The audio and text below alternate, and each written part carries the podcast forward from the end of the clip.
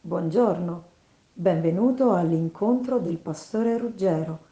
Questa è la pillola di parola di Dio di cui hai bisogno questa settimana.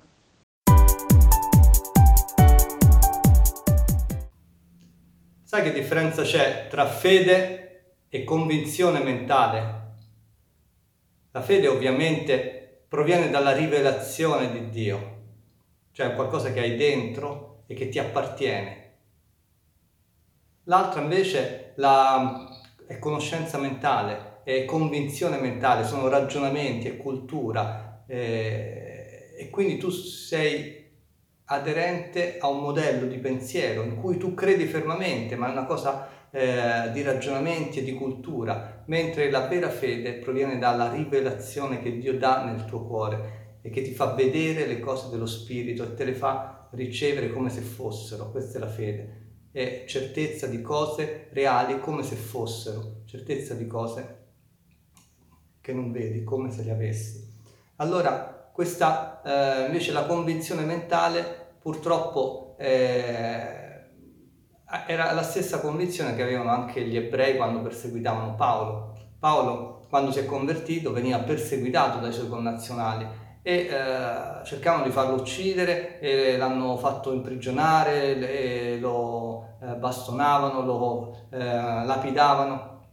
E Paolo a un certo punto nella Bibbia dice una cosa interessante, dice mi rendo conto che loro hanno zelo per le cose di Dio, perché se non avessero avuto zelo per le cose di Dio non si sarebbero tanto eh, allarmati per la predicazione di Paolo e non si sarebbero tanto dati da fare per bloccarlo perché secondo loro lui stava andando contro la, la, la, fede di Dio perché loro credevano in quelle cose. Quindi se non avevano zelo per le cose di Dio avrebbero lasciato correre. Quindi Paolo dice veramente gli do atto che hanno zelo per le cose di Dio. Purtroppo uno zelo dice Paolo senza conoscenza.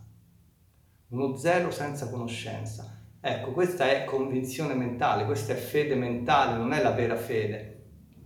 E quindi loro pensavano di fare del bene, pensavano che fossero graditi a Dio, pensavano che Paolo stesse sbagliando e quindi lo perseguitavano, ma non avevano rivelazione, perché la rivelazione è quella che ha avuto Paolo quando è stato folgorato da, da cavallo e, e Gesù gli ha parlato, gli ha detto io sono il Signore che tu perseguiti e Paolo si è convertito, quindi è una fede nel cuore, una rivelazione delle cose dello Spirito. E quindi Paolo ha visto veramente le cose dello Spirito, non solo in quella esperienza, ma anche in tutte le altre esperienze che lui spesso racconta. E quindi la vera fede è qualcosa che nasce da Dio e che viene seminata nel tuo cuore e che porta frutto.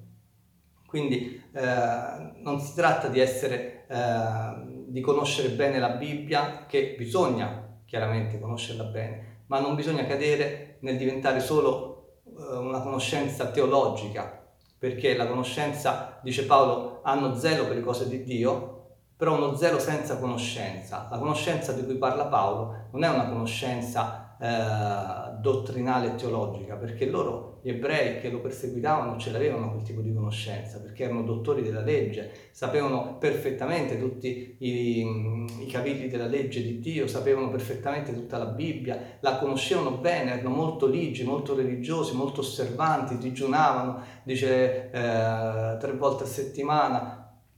Quindi non è quel tipo di conoscenza che Paolo dice è uno zero senza conoscenza, quando Paolo dice uno zero senza conoscenza intende conoscenza di rivelazione, quindi uno, uno zero senza la rivelazione della conoscenza di Dio, quindi è una conoscenza che rimane solo qui nella mente, dottrinale, ma non ti dà la vita, mentre la rivelazione che ha ricevuto Paolo dà la vita, la rivelazione che ha ricevuto Paolo si è trasformata in una fede vera, concreta, che è scesa nel suo profondo, perché ha visto le cose spirituali, ha visto le cose che non sono come se fossero. Quindi questo è il tipo di fede vera di cui noi abbiamo bisogno e molti sono i benefici di questo tipo di fede, perché la fede in, in Dio, questo tipo di fede ti protegge, quindi la fede ti fa essere protetto. Poi Mediante questo tipo di fede hai vittoria sul diavolo, perché c'è scritto che posso calpestare serpenti e scorpioni e tutta la potenza del nemico e nulla mi potrà danneggiare. Quindi questo tipo di fede mi dà anche autorità e potenza nello spirito. Poi ho ricevuto tutto quello che mi serve, dice Paolo, per la vita secondo la chiamata che Dio mi ha dato. Quindi ho ricevuto tutto quello che mi serve, eh, non sono mancante di nulla. E poi dice che sono divenuto partecipe della natura stessa divina di Dio, la sua stessa natura. Questo ha fatto la vera fede, mi ha reso partecipe della natura divina di Dio e mi ha reso erede delle sue promesse. Dio ha fatto tante promesse adesso io sono diventato erede di quelle promesse, sono per me, mi appartengono. E poi dice ancora che il sangue di Gesù che lui ha versato sulla croce mi ha purificato da tutti i miei peccati e mi ha reso giusto. Quindi questo è quello che fa la vera fede.